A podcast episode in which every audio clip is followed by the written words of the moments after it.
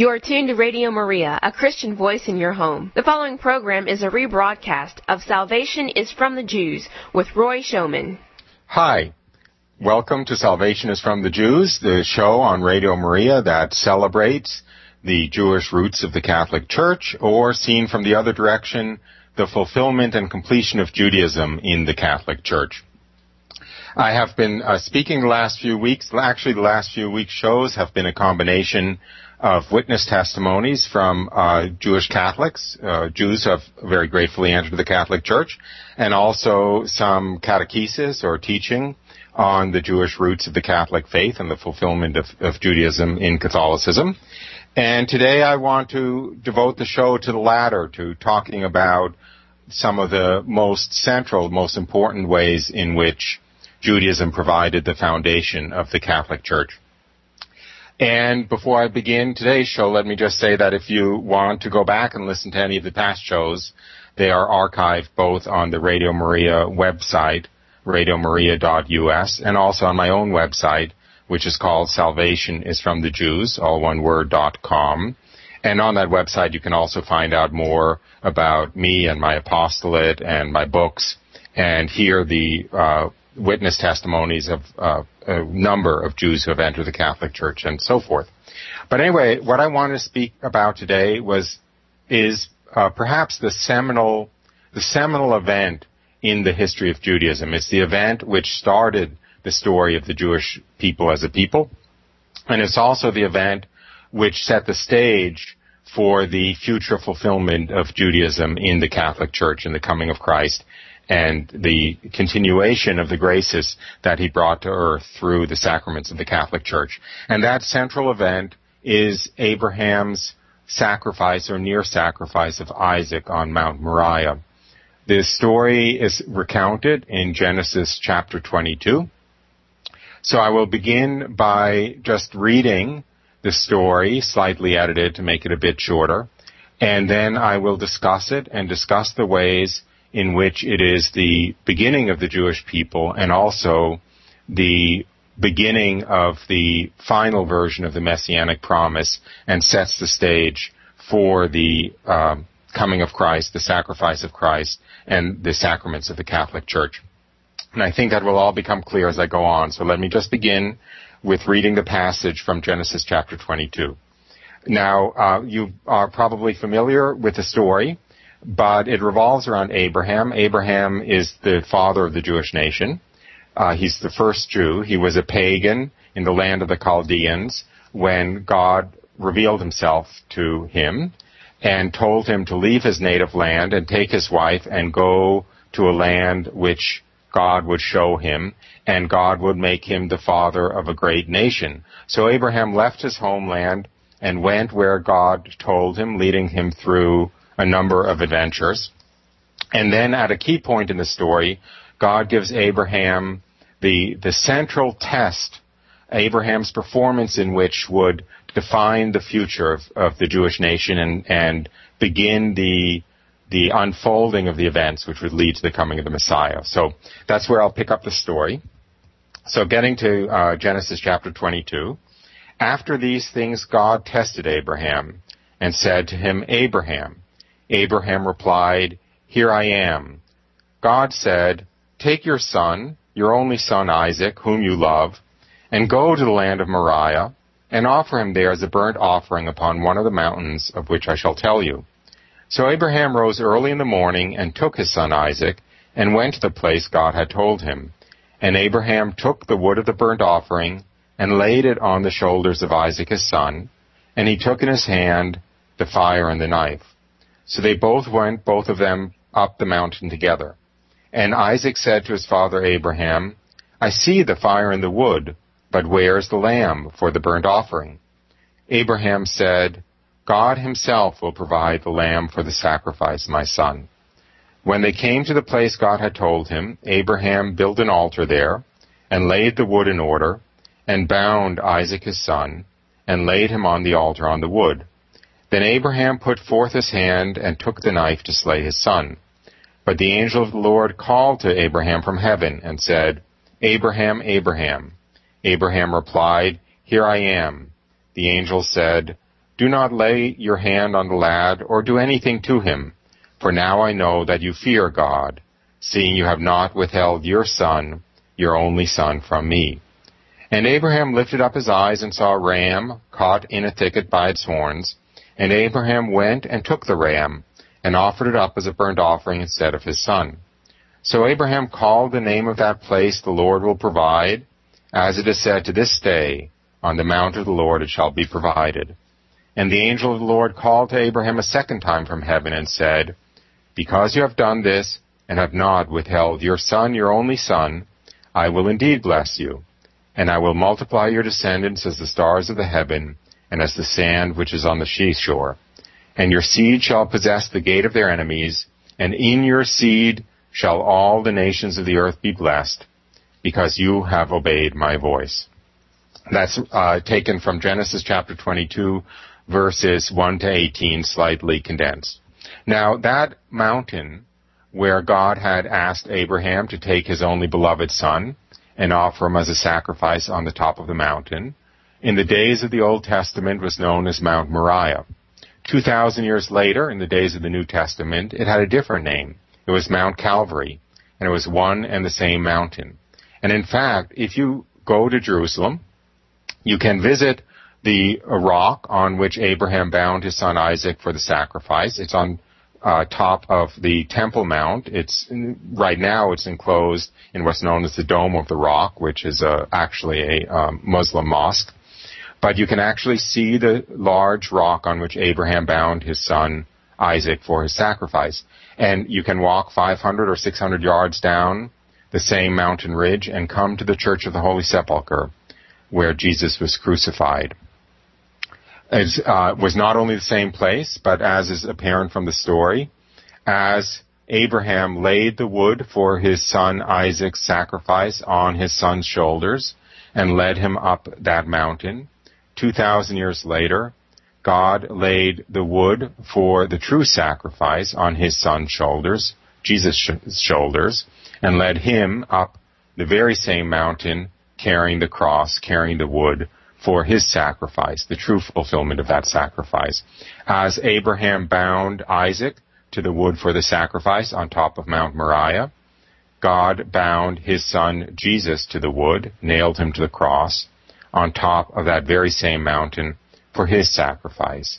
And one can even think that it was um, Abraham's willingness to sacrifice his beloved son, his only beloved son, Abraham, on top of Mount Moriah, which was reciprocated, one could say, 2,000 years later by God's willingness to sacrifice his only beloved son, Jesus, on the very same mountain.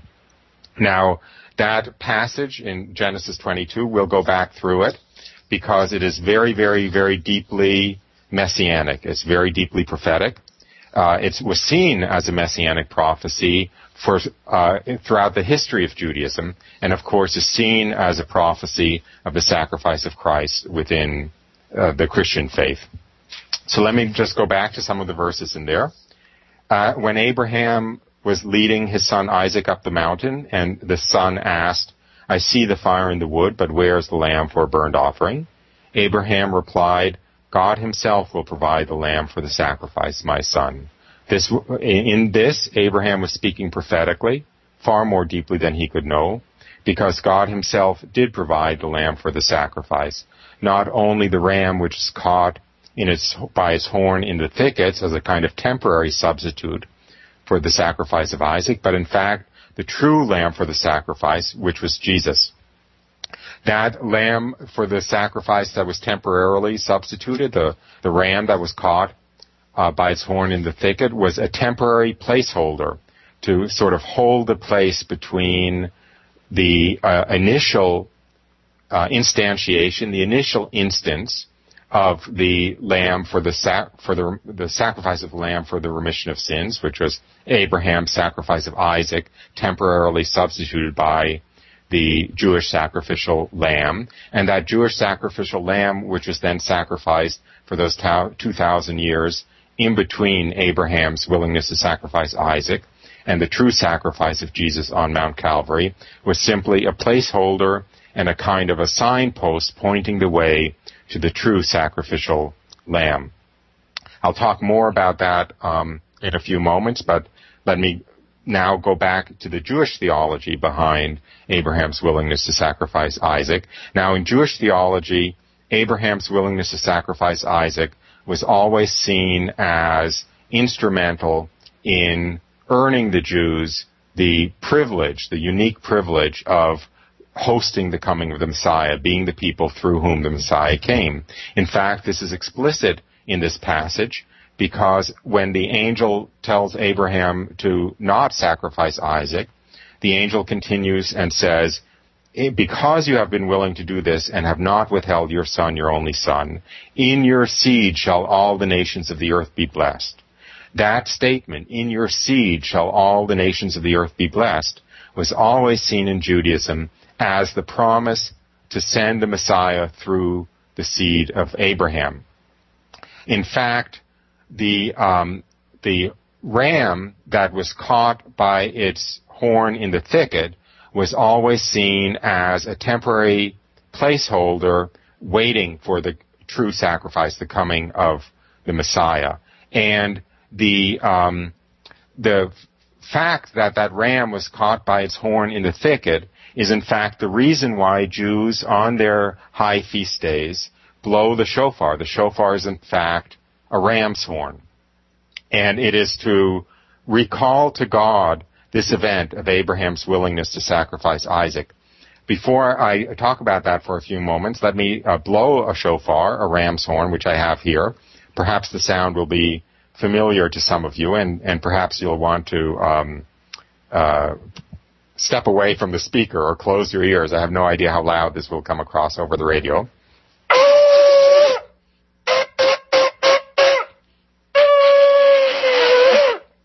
That's the sound of the blowing of the shofar, which is done in the Jewish liturgy on on um, certain feast days and on the new moon and so forth. And it is blown specifically to remind God of His promise to send the Messiah. It is a way of saying to God, "Do you remember when our father Abraham was so faithful to you that he was willing to sacrifice his son Isaac?" and instead you provided the, the ram as a, as a substitute. Well, we want to remind you of the fidelity of Abraham, and we want to remind you of your promise to send the Messiah in return for that fidelity. And by the way, it's been 2,000 years, 3,000 years. Where is he already? Isn't it about time? And that's actually the Jewish theological meaning of the blowing of the shofar. Um, when the temple was destroyed, the Jewish sacrifice um, ended. There was no ability for Jews to ritually sacrifice animals for the remission of sins. So the Jewish theologians had to address the question, how can our sins be remitted in the absence of animal sacrifice? And in fact, the answer that Jewish theology came up with, and um, this is actually from um, uh, from the uh, um, a major rabbinic writing from from the Middle Ages, uh, and I'll read the quote from here. It is the Torah, Torat Habayit from Rabbi Solomon ben Abraham Adret. And he asks, how can the sins of the Jewish people be taken away since the means given in the law of Moses requires temple sacrifices, which became impossible since the destruction of the temple in 70 AD?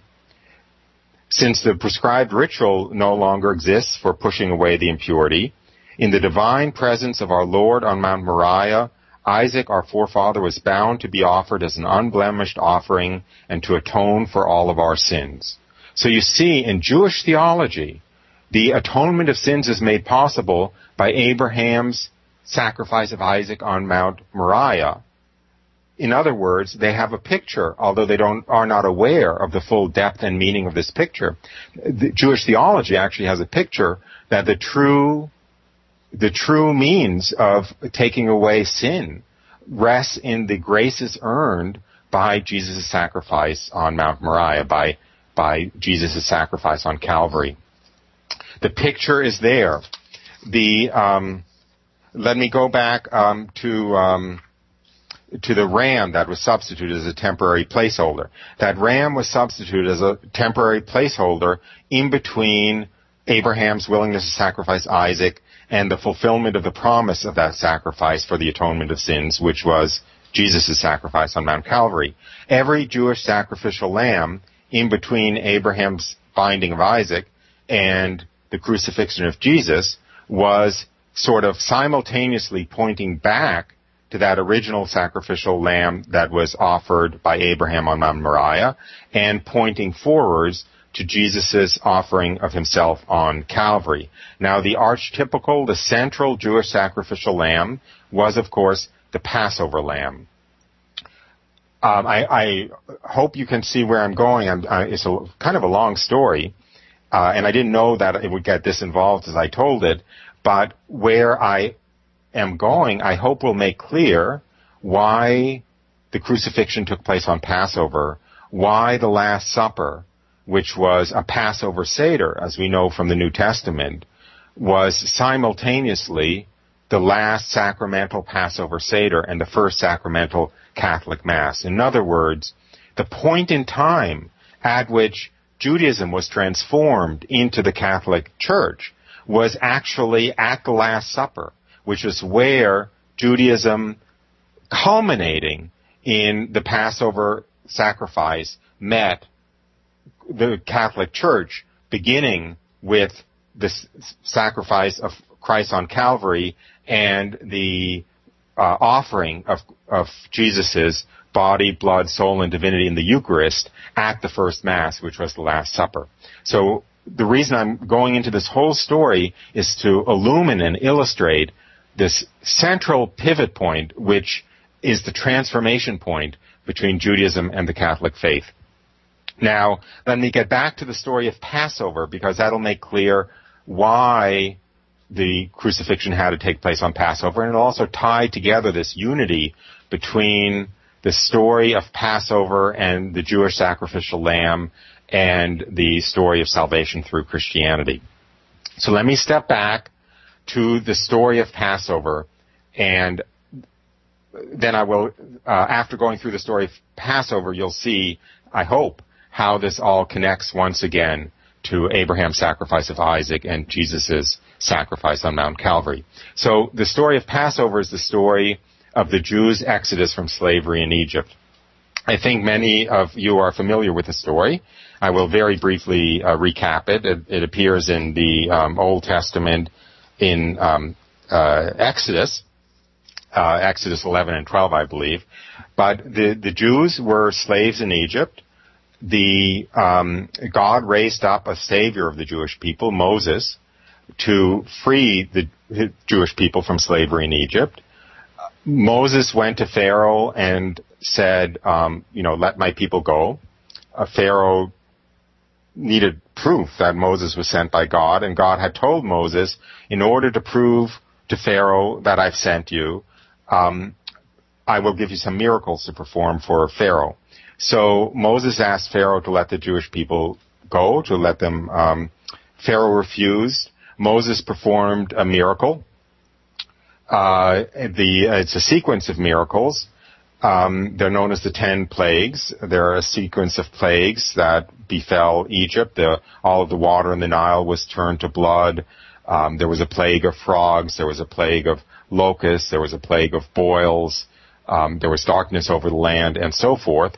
And at each of these plagues, um, Pharaoh initially relented and said he would let the Jewish people go, and then he reneged on his promise and went back on his promise. And the, so Moses had to go through the sequence of ten plagues until the final and culminating plague, which was the slaying of all of the firstborn in Egypt. So uh, Moses announced to Pharaoh that this plague would come upon Egypt and all of the firstborn would be slain. Um, and then Moses went back to the Jewish people and said, in order that our firstborn are not slain, what you are to do on this night, and this night was called the night of Passover, and I will mention in a moment why it was called the night of Passover. You are all to sacrifice a lamb without spot or blemish, and without breaking any of its bones, and dip some hyssop in the blood of the lamb and daub it on the doorposts of your house. And that way, the, when the angel of death comes through the land of Egypt to slay all of the firstborn, the angel of death will see the blood of the lamb on the doorposts of your house, and will pass over that house and not slay the firstborn. That's how the angel of death would know that it was a Jewish household. And so the Jewish people did this. Their firstborn were spared. The firstborn in the Pharaoh's household and of all of the Egyptians were killed. And that was the final plague that convinced the Pharaoh to let the Jewish people go. Now, the reason it's called Passover is precisely because it was the blood of that lamb on the doorpost of the house which would cause the angel of death to pass over that house and not slay the people, uh, the, the firstborn, uh, excuse me, of, of the people in that household. Now, the uh, story of Exodus then continues from that first Passover night. By the way, I hope you see the echo there already of the uh, slaying of the firstborn. We saw that theme in Abraham's willingness to uh, sacrifice Isaac, and of course in God's sacrifice of His only begotten Son. And of course we see the uh, sacrificial lamb to spare the people. Now, once the Pharaoh allowed the Jewish people to leave, the Jewish people got up all their belongings and fled in the middle of the night. And they uh, got a little distance away when the Pharaoh again changed his mind and reneged on his promise and sent the army out after them. The Jewish people got to the side of the Red Sea. They looked like they were about to be trapped between the Red Sea and the Pharaoh's army. And Moses performed another miracle and divided the waters of the Red Sea and the Jewish people were led through the Red Sea dry shod, and the Pharaoh's army was drowned in the sea. Then the Jewish people wandered through the desert for 40 years on their way to Israel, the promised land, and um, and finally arrived in the promised land. Now, this story of the Exodus from Egypt was always seen in Christian typology from the days of the very first of the church fathers, the first generation of Christians after the apostles themselves as a picture in advance of salvation coming through Christ. Basically a picture in advance of Christianity. And the story that the church fathers told, and most notably this, this story is recounted by St. Cyril of uh, uh, Jerusalem, uh, but the, the, the story that St. Cyril told, and, and the other church fathers also at times recounted, is the following. It's that the Jews' slavery to Pharaoh in Egypt is a picture of mankind's slavery to Satan. The Pharaoh is a picture of Satan. Mankind's slavery in Egypt is a picture of mankind's slavery under the power of the devil. The Jews being freed from the power of Pharaoh by passing through the waters of the Red Sea was seen as a picture of mankind being freed from the power of Satan by passing through the waters of baptism.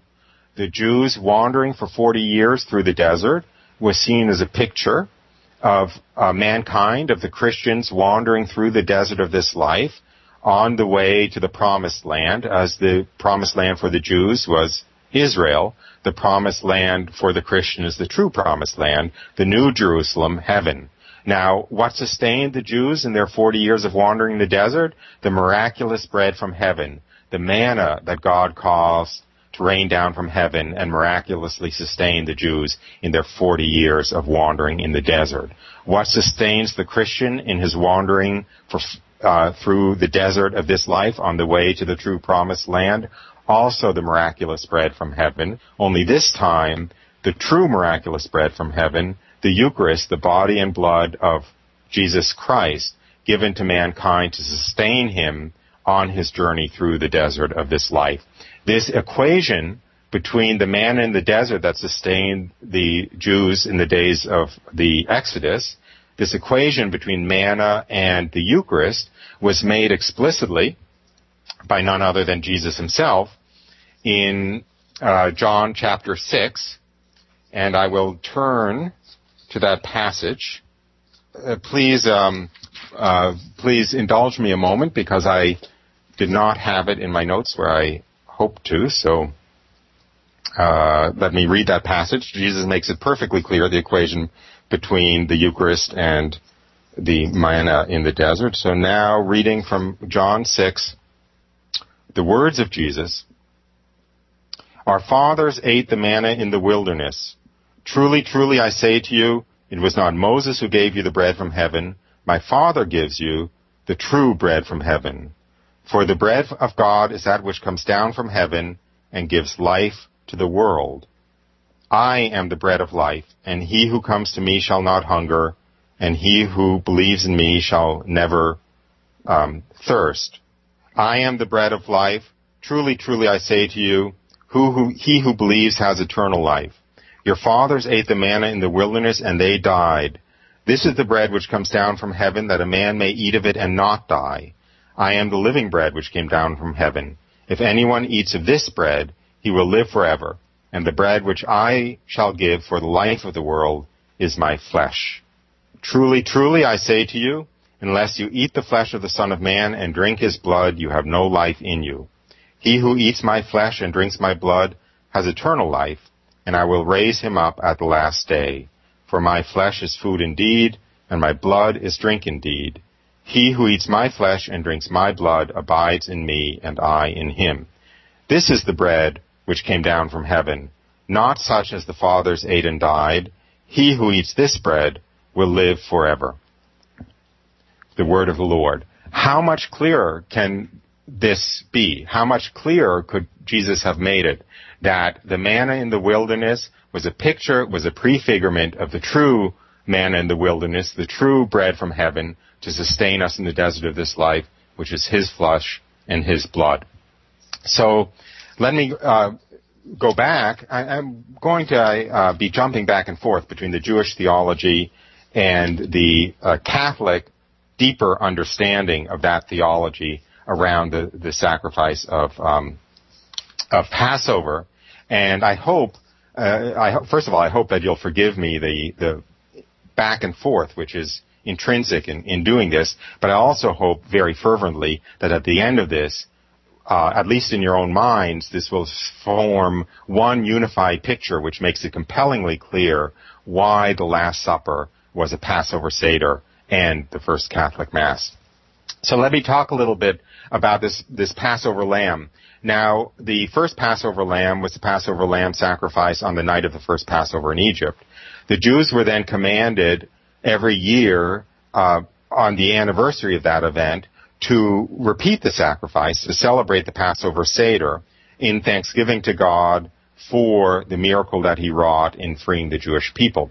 But the sacrifice of the Passover Seder, the, the sacrifice of Passover in the Passover Seder in those subsequent years was more than a thanksgiving to God and it was more than a remembrance. In fact, in Jewish theology, the teaching was that the um, celebrating the Passover Seder and participating in the Passover sacrifice, the Passover Seder, was not simply a memorial, but it was a it was a participation. It was a participation of the Jewish people throughout time in that original Passover night. It was them taking on themselves the grace, so to speak, of that initial redemption of Passover, and it was making themselves present at that initial Passover again, in this Jewish theology, I hope that you see the fulfillment of that picture that was only presented as a picture in Jewish theology, which is, of course, the Catholic Mass is not just a memorial of the sacrifice at Calvary.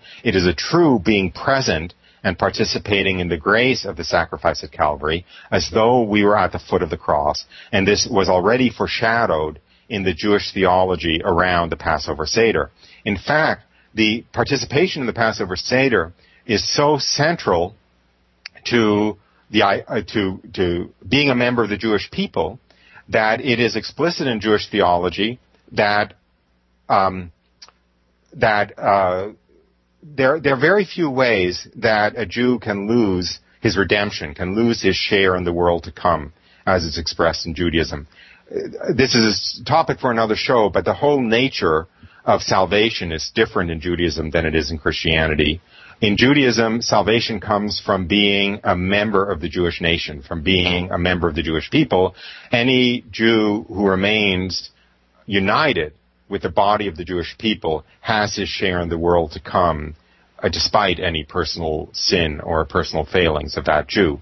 The teaching, though, is that the only way a Jew can lose his salvation is by cutting himself off from the corporate body of the Jewish people. And how does he cut himself off from the corporate body of the Jewish people? If he fails if he fails to observe the Passover Seder, if he fails to participate in the Passover Seder, he has cut himself off from the body of the Jewish people and lost his salvation.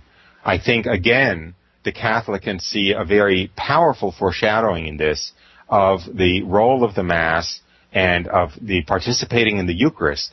And the way that participating in the Eucharist is the ultimate way of, of um, growing in our identity as a member of the body of Christ and participating in the salvation that Jesus won for us on, on Calvary. Now, I'm already halfway through the show, and um, I'll use the second half of the show to uh, complete the story. But uh, at this moment, I think I will. We will take a, uh, a short musical break, and I will come back at the other side of the break with the rest of the story tying together the foreshadowing in Judaism, the fulfillment of the Catholic Church, all revolving around the pivot point of the of the transformation between Passover and uh, the true fulfillment of that Passover and Jesus' sacrifice on the cross, all meeting at the Last Supper. So let's take the musical break, and I'll be back in a moment or two.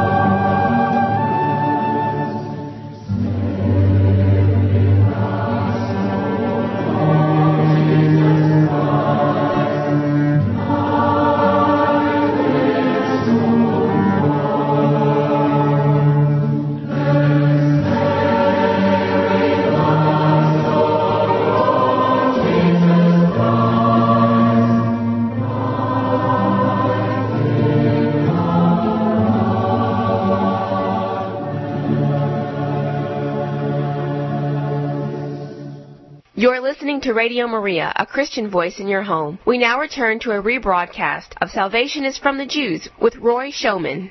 Hi, welcome back to Salvation is from the Jews.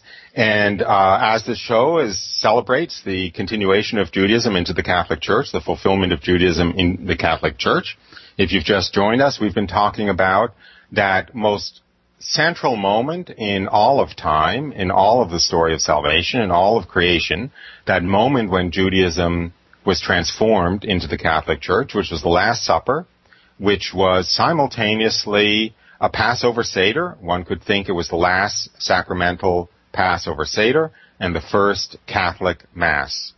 Um, it's the point at which the the entire history of salvation leading up to Christ met the entire history of salvation spreading forward in time from after Christ, which is the Catholic Church. So getting back to the main main line of the story, so to speak, I think we're all aware that the Last Supper was in fact a Passover Seder. That's made explicit in a number of places in, in sacred scripture.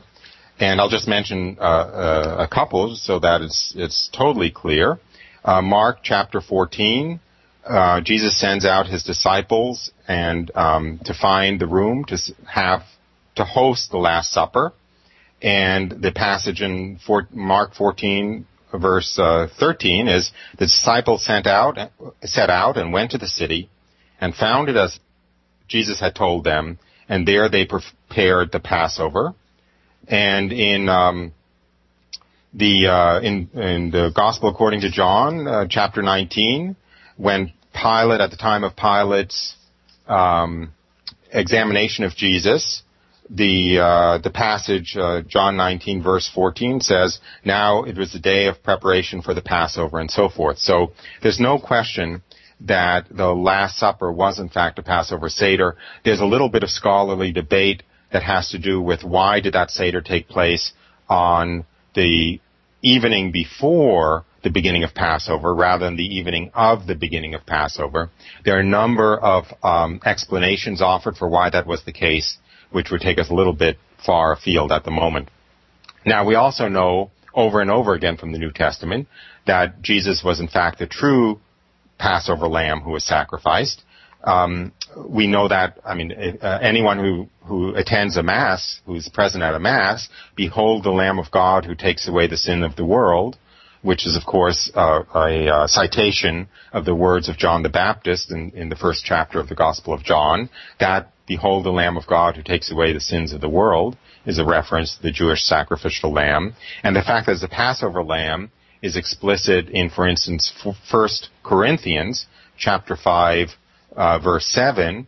Um, St. Paul says, Christ, our Passover lamb, has been sacrificed. So the fact that Christ was the true Passover lamb is quite explicit to us as as Christians. So let's look for a moment at how the Passover lamb within Judaism would have been prepared. Now, and, and as I give this description, um, I invite you to imagine in your mind's eye the Last Supper, the table presented in front of the disciples and Jesus at the Last Supper, and also perhaps, if you will, every Passover Seder table at which Jesus was present growing up as a boy, because of course every Passover they would have celebrated the Passover table, and at the center of this table would have been the sacrificed Passover lamb. Now let me read the instructions for the preparation of the Passover lamb from the Talmud. The Talmud is the Jewish oral law.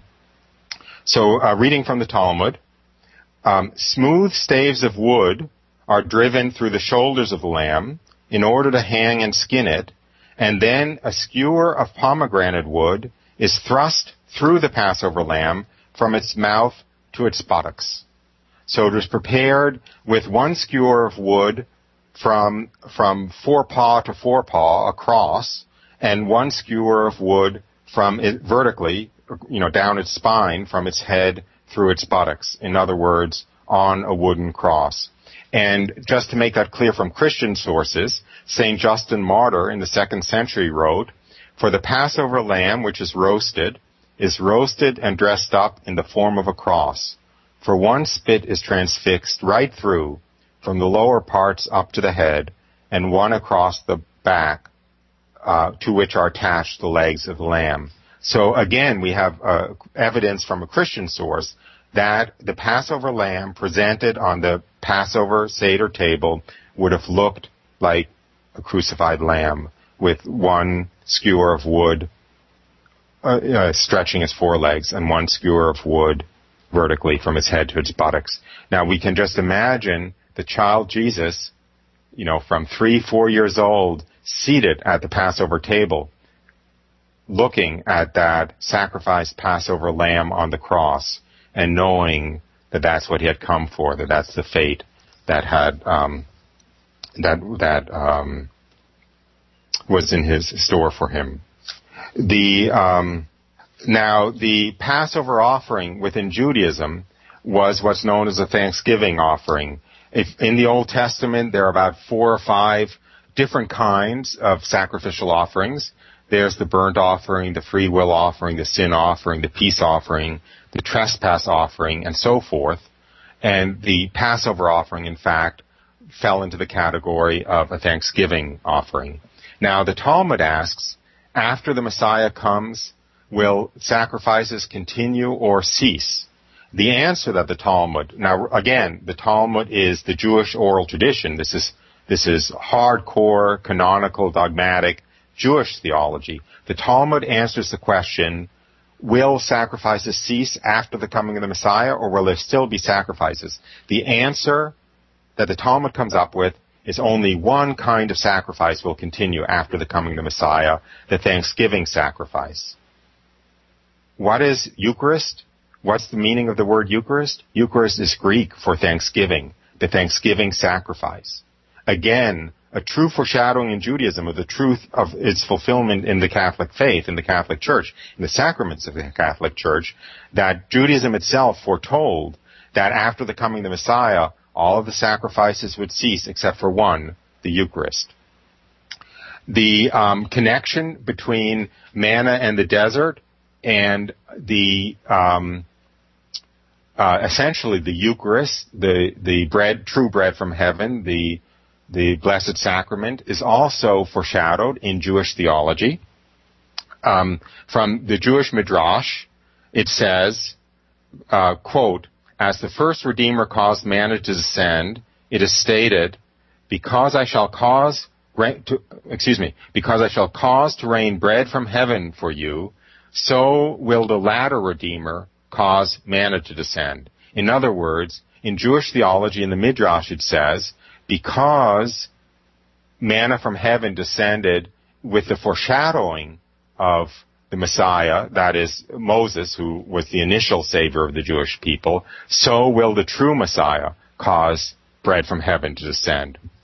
Now, uh, uh, let me use that as a way of um, transitioning into the last last part of today's talk, which has to do with the intense messianic content of the Passover Seder itself.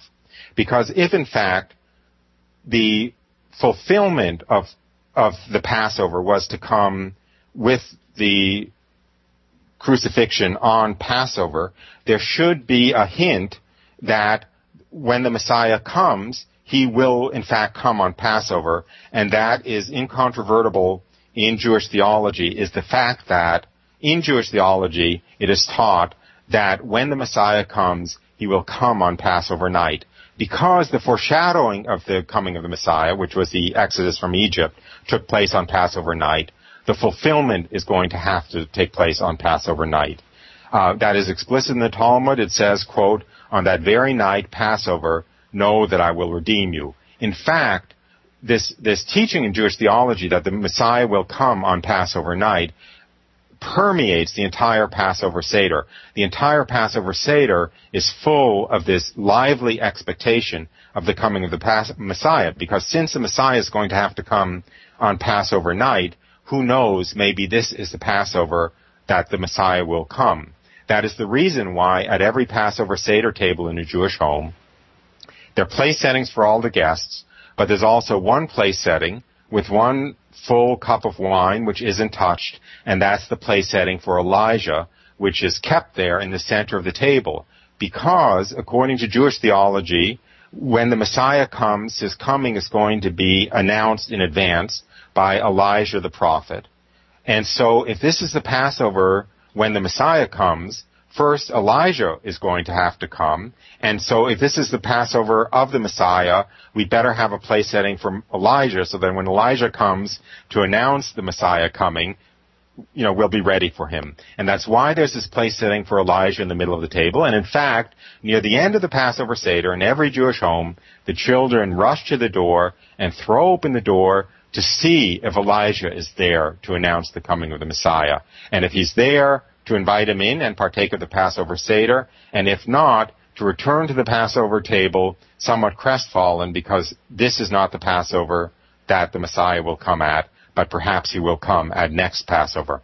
That's also why the Passover Seder ends with a shout of all those present next year in Jerusalem. They shout this precisely because in Jewish theology, when the Messiah comes, the Jews will all be regathered miraculously in Jerusalem. And therefore, if next year is the Passover when the Messiah comes, then they will be regathered in Jerusalem. So that shout next year in Jerusalem is a kind of joyful anticipation and hope and prayer that if this isn't the Passover that the Messiah came, then at least perhaps next year will be the Passover when the Messiah finally comes.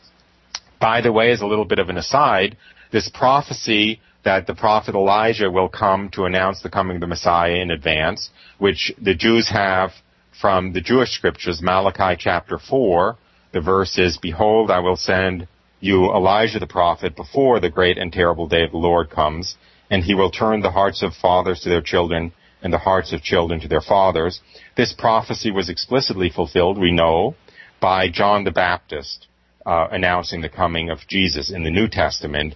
And the fact that John the Baptist came in the spirit and power of Elijah was made explicit already in the first chapter of Luke when the angel appeared to Zechariah the angel announced the coming of the future birth of John the Baptist, saying, uh, he will go before him in the spirit and power of Elijah to turn the hearts of the fathers to children, um, and so forth. So, so the fact that that was explicitly fulfilled, and the fact that that was fulfilled is explicit in the New Testament.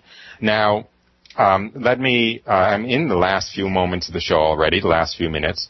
So let me see if I can kind of step back and paint a little bit of a broader brushed uh, picture of this, or at least recap where we've been, the the entire the unfolding, the declenching, the release of the entire messianic promise, the entire promise of God to send the Messiah through the seed of Abraham, which is what the Jewish people were all about. They were the seed of Abraham through whom the Messiah would come, was precipitated, was, was begun by Abraham's willingness to sacrifice his only beloved son on Mount Moriah, loading the wood for his son's sacrifice on his shoulders, leading him up to the top of the mountain, binding him on the wood, and being prepared to sacrifice him to God.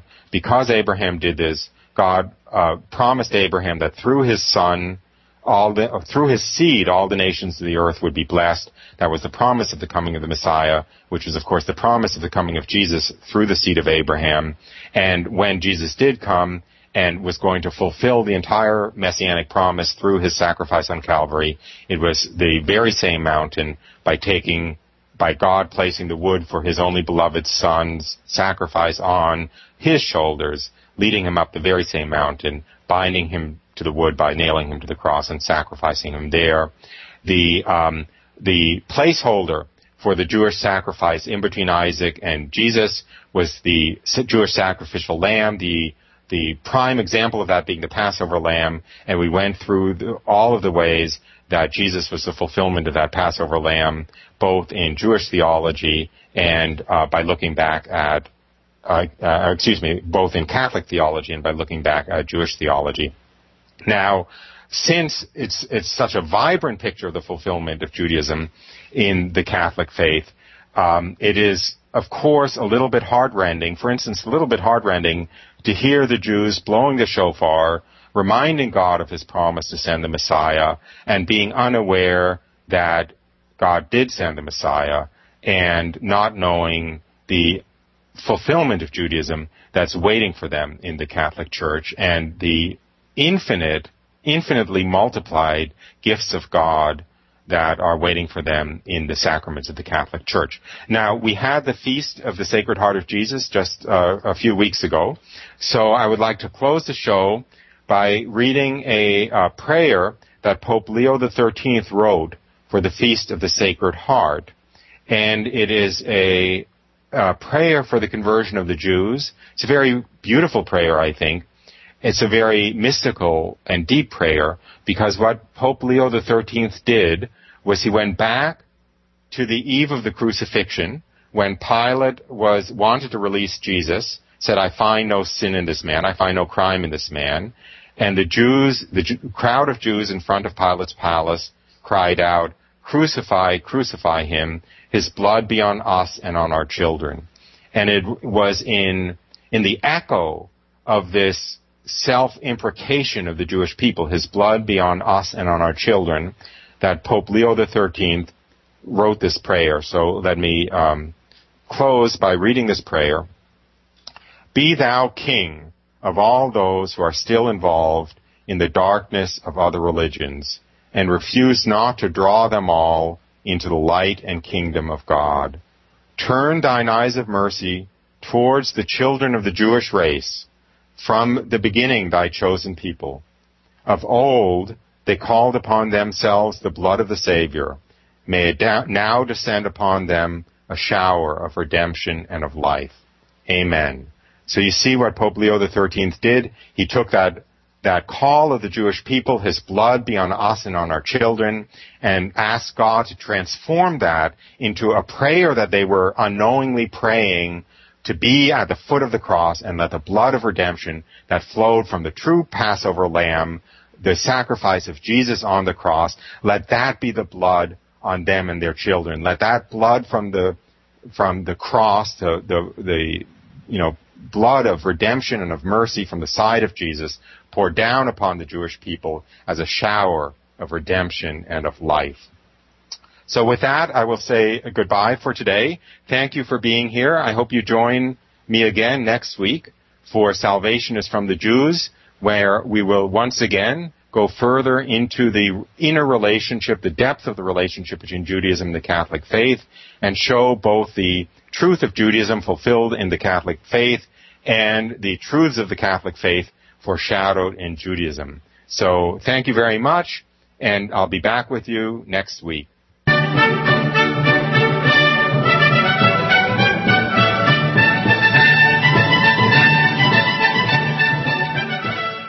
You're listening to Radio Maria, a Christian voice in your home. The program you just heard was a rebroadcast of Salvation is from the Jews with Roy Schoeman.